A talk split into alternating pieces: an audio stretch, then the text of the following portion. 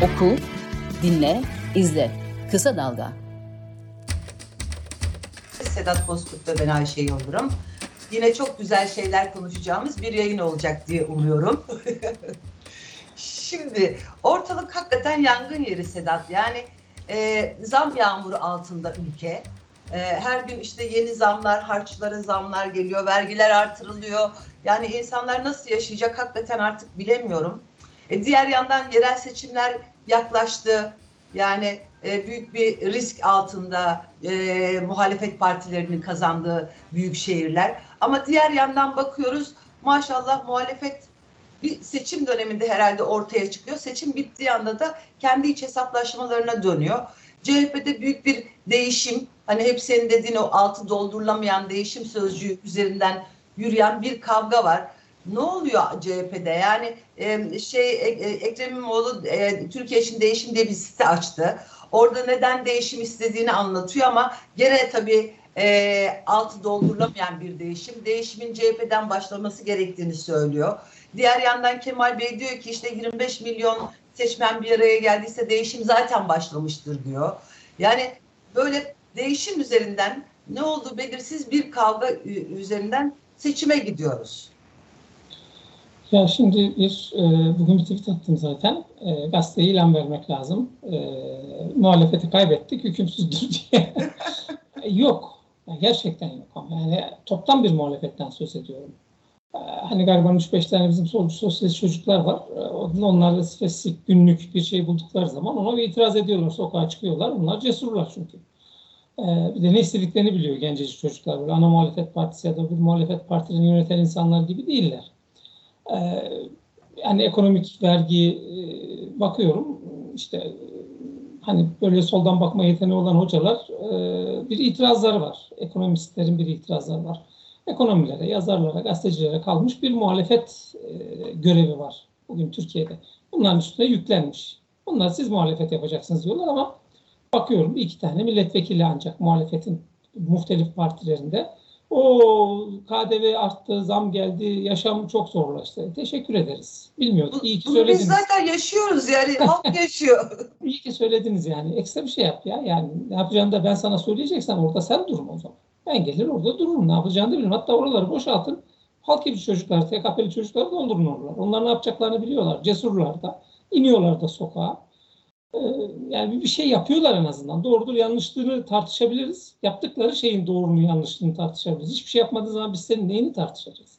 Yani hiçbir şey yapmıyor. O tartışılmıyor bile ya. Yani cümlenin devamı geri gelmiyor.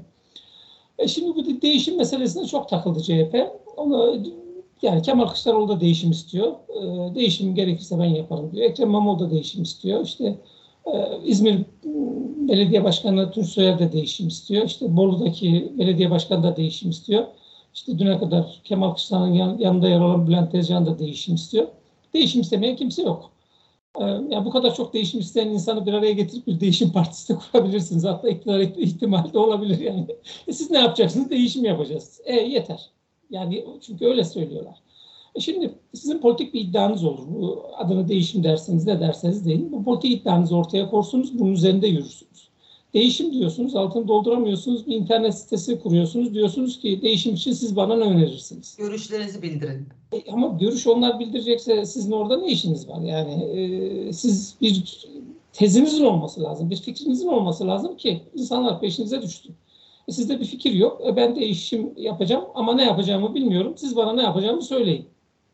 Yani ne demek lazım bilmiyorum burada. Ben onu şöyle okudum Sedat bilmiyorum katılır mısın? Şimdi hepimiz biliyoruz ki İmamoğlu'nun şu andaki parti içinde gücü çok fazla değil. Ama toplumda e, daha fazla karşılığı var. Bir meydan okuma oraya gelecek işte görüş sayısını açıklayarak bakın toplum beni istiyor aslında diye partiye bir baskı kurmak için sanki o siteyi açtı. Bana öyle geliyor. Çünkü ilk gün 32 bin bilmem kaç görüş geldi diyor. Ama ne geldi onu bile bilmiyoruz. Onu bile açıklamıyorsun. Sanki böyle bir baskı oluşturmak için oluşturulmuş bir site gibi. Çünkü sadece orada bir neden işte değişim neden nedeni de yok pardon. Değişim isteğini açıklayan bir metin var o kadar. Ya neresinden tutsan elinde kalıyor. Yani müthiş bir e, çürüme. Böyle hatta seçmenleri, insanları kendisine oy verip vermemesinden bağımsız olarak söylüyorum Böyle birazcık ım, hakir görmediğim, e, çünkü başka bir cümle kursam buraya kendime de sana da e, herkese hakaret edeceğim. Hani biz hak ediyoruz da o insanlara haksız yapmayayım. E, yani biz evlenme vaadiyle kandırılacak kız yaşını geçtik bir. E, yani böyle bir iddialı bir isimseniz, iddialı bir figürseniz e, ve Türkiye genelinde yani Cumhurbaşkanlığını da aday olsaydı kazanacak gibi bir e, noktaya kendinizi taşıyorsanız bunu Cumhurbaşkanlığı seçiminde test edemedik. İstanbul seçiminde test edebiliriz. Sen git İstanbul'u kazan. İstanbul'u kazandığına ilişkin e, şeyini aldıktan sonra, mazbatanı aldıktan sonra çık Cumhurbaşkanı adaylığını ilan et. Evet. Yani bu, bunu bir yap. Yani bir e, o kitle de görsün senin kalibreni. Şimdi ortaya çıkıp işte daha önce kendinin de içinde yer aldığı bir e, sistemi eleştirmenin, bu sistem sayesinde kaybettik demenin bir anlamı yok. Meydan meydan dolaşarak oradan kendine bir kimlik inşa ettin. Yani CHP adına bir mitinge katılmadın. Şimdi CHP'yi oy aldığı için, düşük oy aldığı için suçluyorsun. E, CHP değişmeden hiçbir şey değişmez diyorsun. Ya arkadaş, şş. hemen cecik düzelteyim. Ee, bu arada görüntün gitti. Farkındayım çünkü şey kamera sesim var şu anda. Görüntüm yok. Heh. Evet. Evet. Heh, Şimdi şu metin. Ortak Politikalar Mutabakat Metni 30 Ocak 2023. Ya şey şimdi bu metni, bu altı parti, kurumsal olarak altı pa- parti e, niye bir araya gelip hazırladılar ve bu partilerin e, genel başkanları bu metnin altına niye imza attılar? Ne için? Türkiye'yi değiştirmek için. Türkiye değişmeden bu ülkede hiçbir şey değişmeyeceğinin belgesidir bu, metnidir bu. Türkiye'yi değiştireceğiz, parlamenter sisteme geçeceğiz, demokrasiyi kuracağız, hukuk devletini inşa edeceğiz.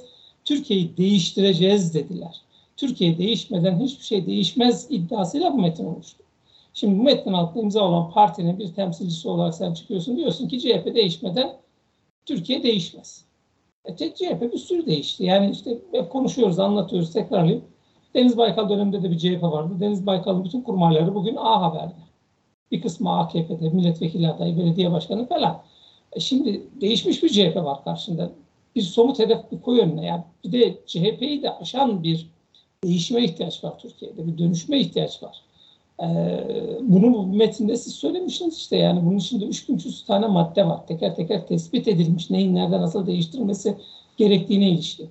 Şimdi bunlar ortada dururken bunlar hiç yokmuş gibi, hiç yaşanmamış gibi tam böyle bir AK Parti tavrıdır bu. Çünkü onların da dünü yoktur. Ee, değişmemiz lazım. CHP'yi değiştirmemiz lazım. Değişim genel başkanında başlamalı, her yere sirayet etmeli. Ya bunların hepsi yapıldı. Sen bir koy ortaya, bir iddianı koy. Yani de ki işte şu şu şu olursa biz bütün belediyeleri kazanırız. Örneğin şöyle bir somut örnekle gel. Buna genel merkez direniyorsa bunu irdeleyelim. Bunu çünkü önde bir yerel seçim var. Senin İstanbul kazanman gereken bir İstanbul var orada. Ve sen dört yıldır İstanbul'da belediye başkanı koltuğunda bile değilsin. Sürekli bir kampanya içindesin. Evet. E şimdi bütün bunlar ortada dururken herkesin gözü önünde bunlar. Yani bunları anlatırken aman şey yanlış anlaşılmasın sanki Kemal Kılıçdaroğlu'nu orada eleştiriden muaf tutuyoruz biz önümüzde. Yok onu da konuşacağız. hiç, hiç ilgisi yok. Yani Kemal Kılıçdaroğlu da öyle. Yani şimdi senin belirleyemediğin bir parti yönetimi var. Parti meclisine sana rağmen kurultaylarda 15-20 tane isim giriyor ve onlarla parti yönetiyorsun. Ondan sonra onları değiştiriyorsun.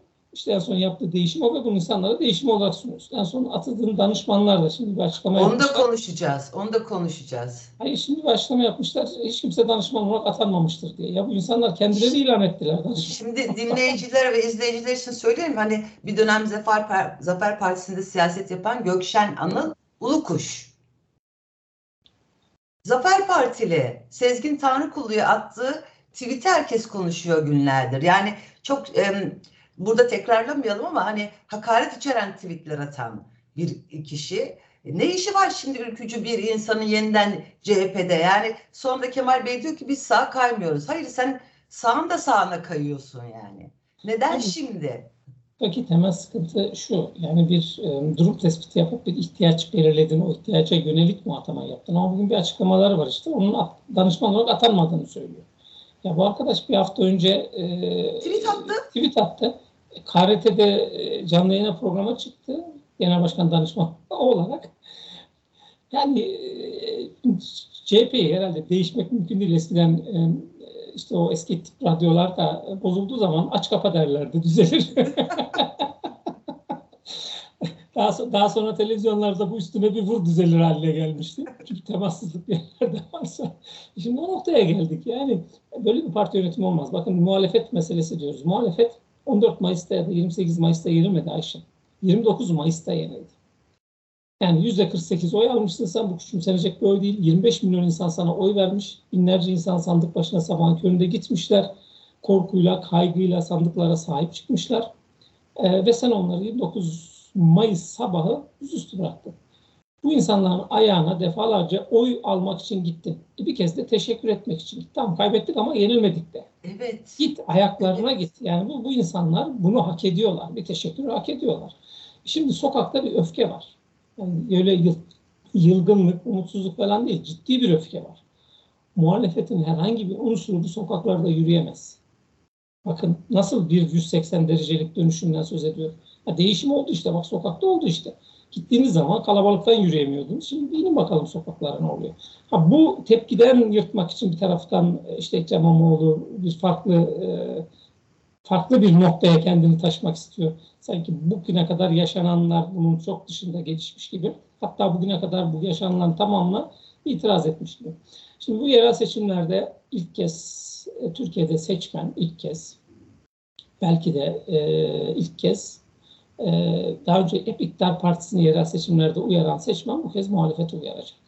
Kesinlikle. Çok ağır, çok ağır bir yenilgi muhalefeti bekliyor. Çünkü öyle 11 belediyenin geçen sefer 10 demiştim hani İzmir'i e, ayrı tutmuştum.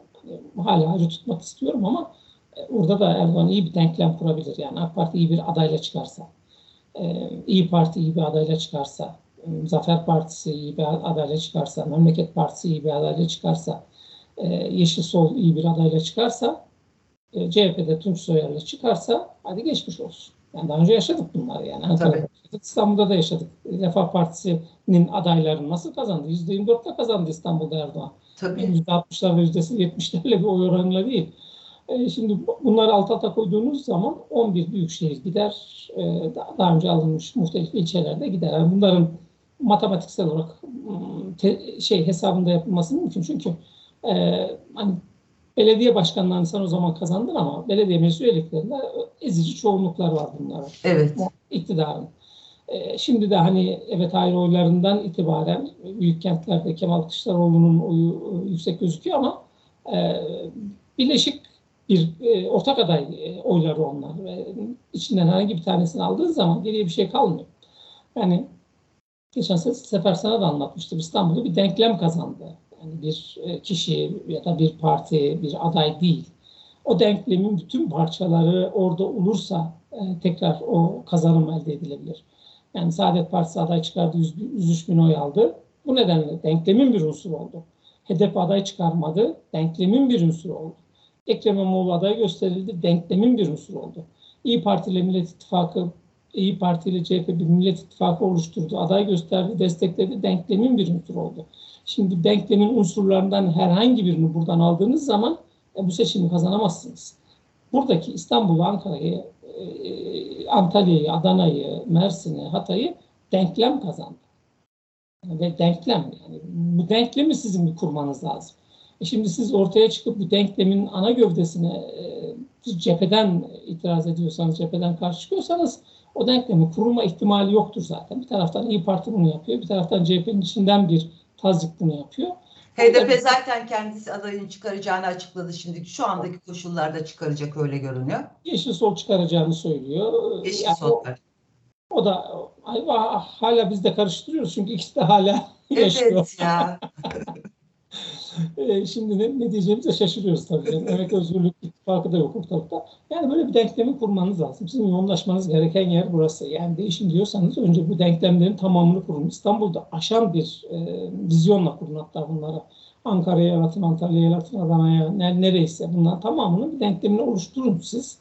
Bu o, seçimlerden bir kazanım elde edin. Onu cebinize koyarak öyle siyaset için yola çıkın. Şimdi hani bir kakafoni var CHP'nin içinde. Yani nereye varacağı belli olmayan odaklanmış vaziyetteler mahalle, ilçe, il kongrelerine. Oradan gelecek delegelere bakacaklar. Delegelerin niteliklerini ya da kategorize edecekler onları.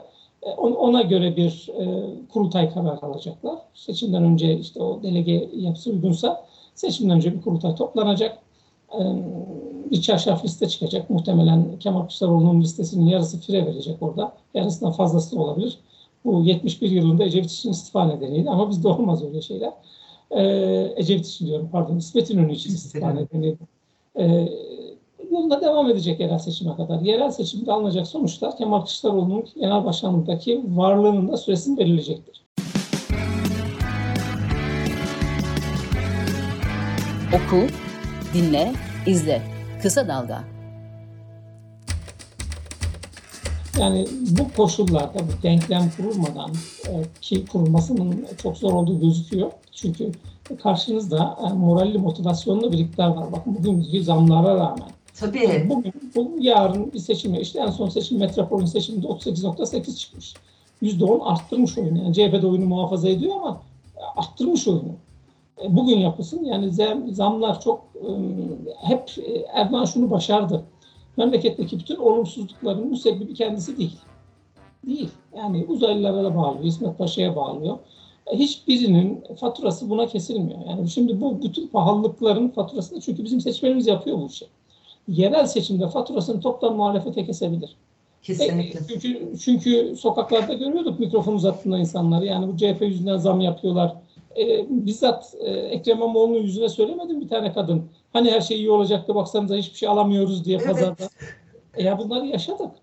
Yani gene yaşayacağız. Bakın bu e, tenci, tenci, boş tencerenin düşüremeyeceği hükümet e, kuramı ortadan kalktı. Olmadı.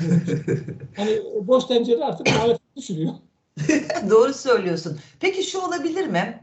Yani bu süreç e, yeni bir parti doğurur mu? E, neden? E, Şimdi hani e, eskiden eskiden beri çok söylenen bir şey vardır. CHP kapatılsın, yeni bir parti açılsın diye. Fakat geçen gün Murat Karayalçın, SHP'nin son genel başkanı Murat Karayalçın işte bir tweet attı. E, SHP'yi yeniden açmak isteyenlere yönelik bir tweetti. Son genel başkan olarak bu e, bunun doğru olmadığını ve destek vermeyeceğimi söylüyorum diye. E, demek ki birileri dedim herhalde birileri yeniden bunu düşünüyor. Hani SHP'yi yeniden açalım. Tabii Murat Bey'in attığı bir başka tweet daha çok dikkatimi çekti. Kurultay sürecinde herkesi saygılı e, tartışmaya davet etti. Demek ki çok büyük bir saygısızlık da orada da söz konusu. Yani bu işin bir yanı ama bu yeni parti ya da SHP e, üzerinden kulislerde dönen şeyleri sen de duydun mu? Ya yok bunlar hep bir olasılık olarak konuşuyorlar. Yani yeni bir parti çıkar mı? Kurultay sonuçlarına göre çıkar yani çıktı da. Çünkü CHP çok doğrudan bir parti. Yani ıı, Türkiye'deki aslında tek parti ıı, parti mi demek lazım ona da. Çünkü yani şimdi sen örneğin Almanya'dasın. Bir Almanya'daki Sosyal Demokrat Hareket'in çıkış noktasına baktığın zaman politik bir, bir birikim üzerine çıkmıştır. Ama Türkiye'de öyle değil. Yani bir devlet kurgusu diyor ki bir parti lazım. O devlet kurgusuna uygun bir parti oluşturuluyor. Yani daha sonra devletin de siyasetin de yani partinin de altını doldurmak için bir entelektüel birikime ihtiyaç var. İşte kadro dergisi hareketi ortaya çıkıyor. Sayfalarca o, dönem, o dönemin aydınları, akademisyenleri e, ideolojik olarak hem devletin e, kimliğini oluşturmaya hem de partinin kimliğini oluşturmaya çalışıyorlar. Yani CHP bir parti olarak Türkiye'den doğrudan partisidir. E, CHP'nin içinden çıkmıştır bütün partiler. CHP'nin içinden çıkan partilerin hepsi de birer fraksiyonudur CHP'nin. Onları da böyle kategorize etmekte, sağcı solcu demekle sıkıntı çıkıyoruz. Yani Cemil Meriç'in de kulaklarını çınlatalım ama öyledir yani. Ee, çünkü baktığınız zaman hatlar e, işte CHP'yi getirip gene e, sahiplenmekte sıkıntı çekti. Devletin direksiyonuna koyduğunuz zaman DYP'den, ANAP'tan, kısmen AK Parti'den fark olmadığını görüyorsunuz. işte ben Bakanlar Kurulu tutanaklarında sık sık burada yazılarımı aktarıyorum. Muhtelif meselelere bakış açıları farklılaşmıyor. Bir anda devletleşiyor hepsi.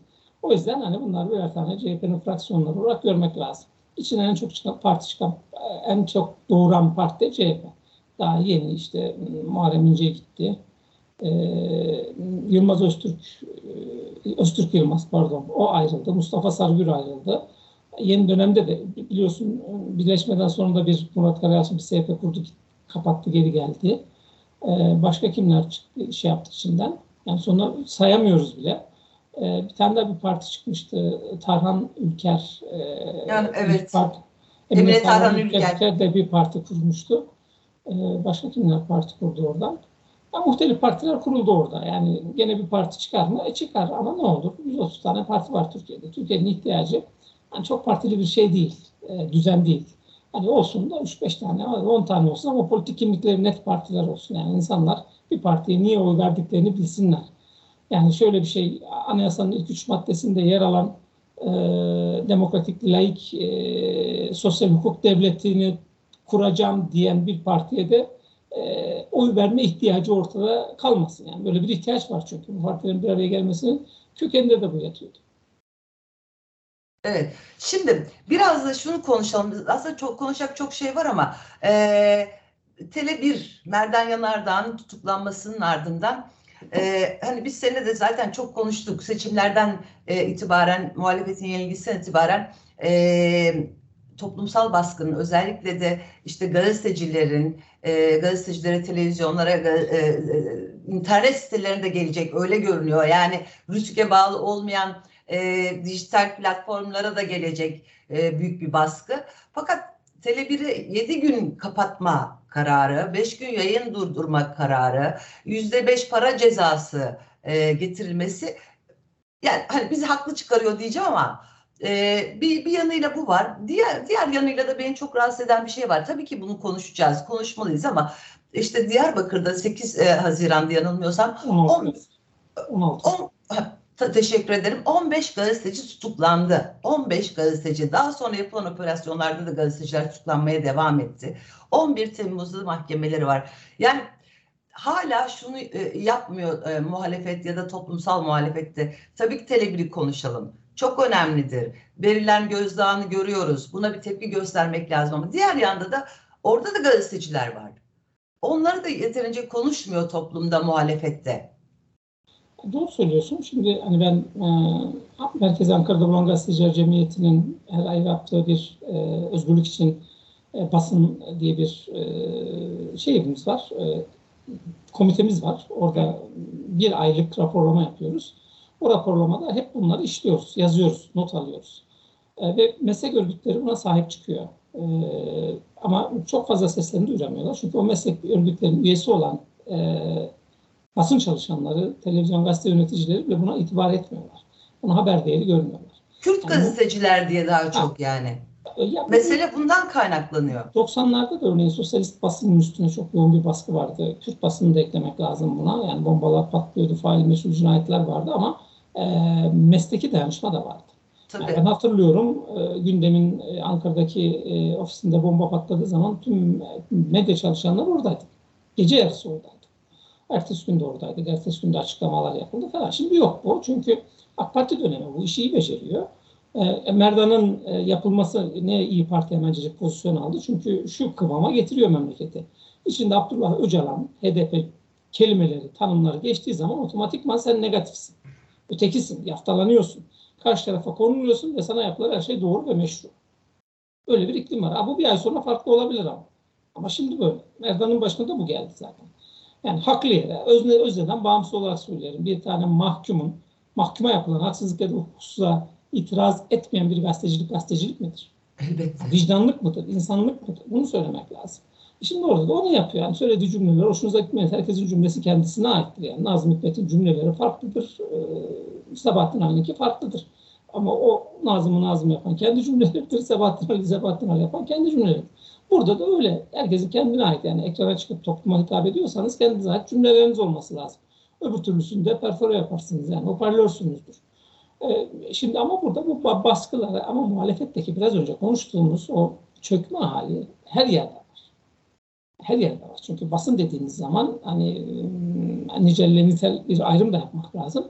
Oransal olarak %90'ı iktidarın mülkiyetinde. Şimdi ya basın özgürlüğü dediğiniz zaman oradan diyor ki ya bu basın özgürlüğü değil. Oransal olarak fazla, sesi daha fazla çıkıyor ve siyasi iktidar da onun kriterlerini kabul ediyor. E, Rütük dediğiniz yer, oraya atanan insanlar zaten bunu yapsınlar diye atanıyorlar. Tabii. Bunu, bunu yaptıkları için niye kızıyorsun ki? Oradaki orada atanma nedenleri bu. Yani partilerin bir bürokrasisi gibi orası. E şimdi AK Parti e, Ankara İl Örgütü ne yapıyorsa Rütük de onu yapıyor.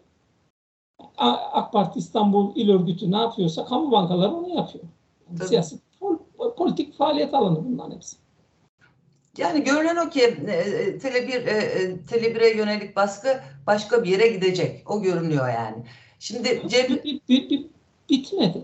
Yani o baskı şu anda Tele 1'de, Merdan Yanardağ'da. O, o, o gündemden düşecek, başka bir yere gelecek. O Kesinlikle. gündemden hepsine birden bilinçli olarak yapılmıyor. Bak şimdi bu yapılan hani zamlar, mamlar meselesinde konuştuk ya.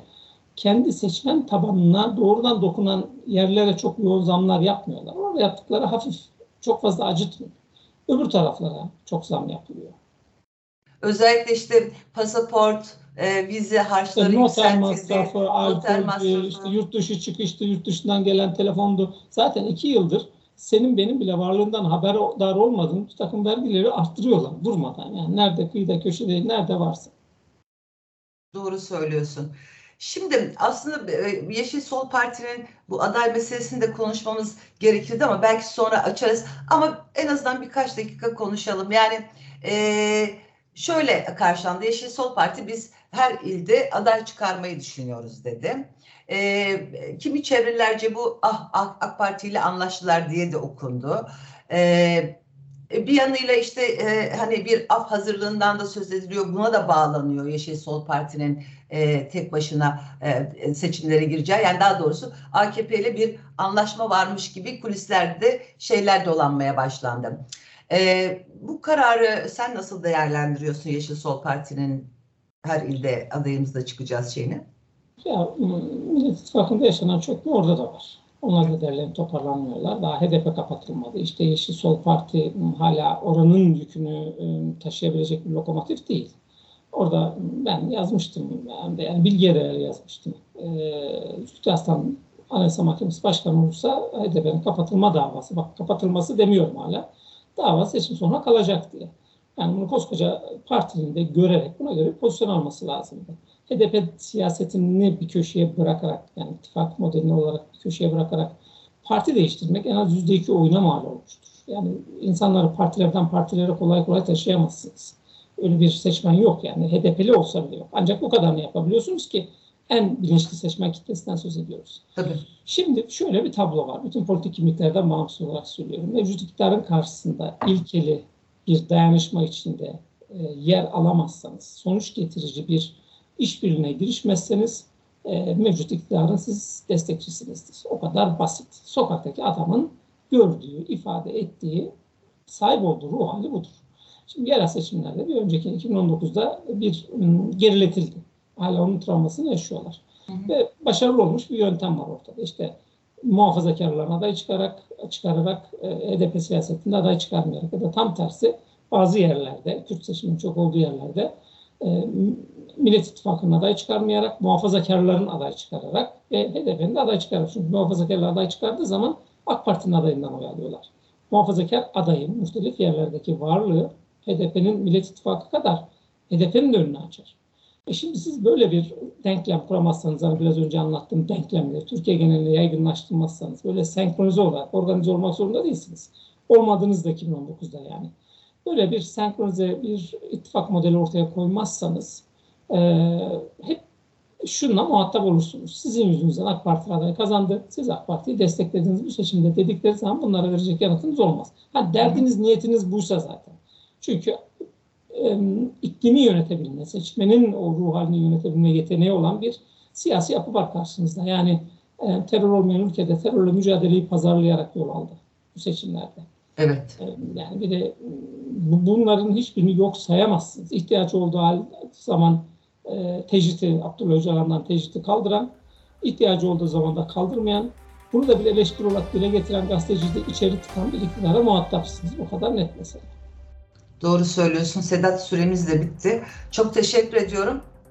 Ben de teşekkür ediyorum. Bugün... Muhtemelen bir, bir iki hafta olmayacağız. Ondan sonra tekrar görüşmek umuduyla, umut diyelim. Umut diyelim. Peki. Görüşmek üzere. Hoşçakalın.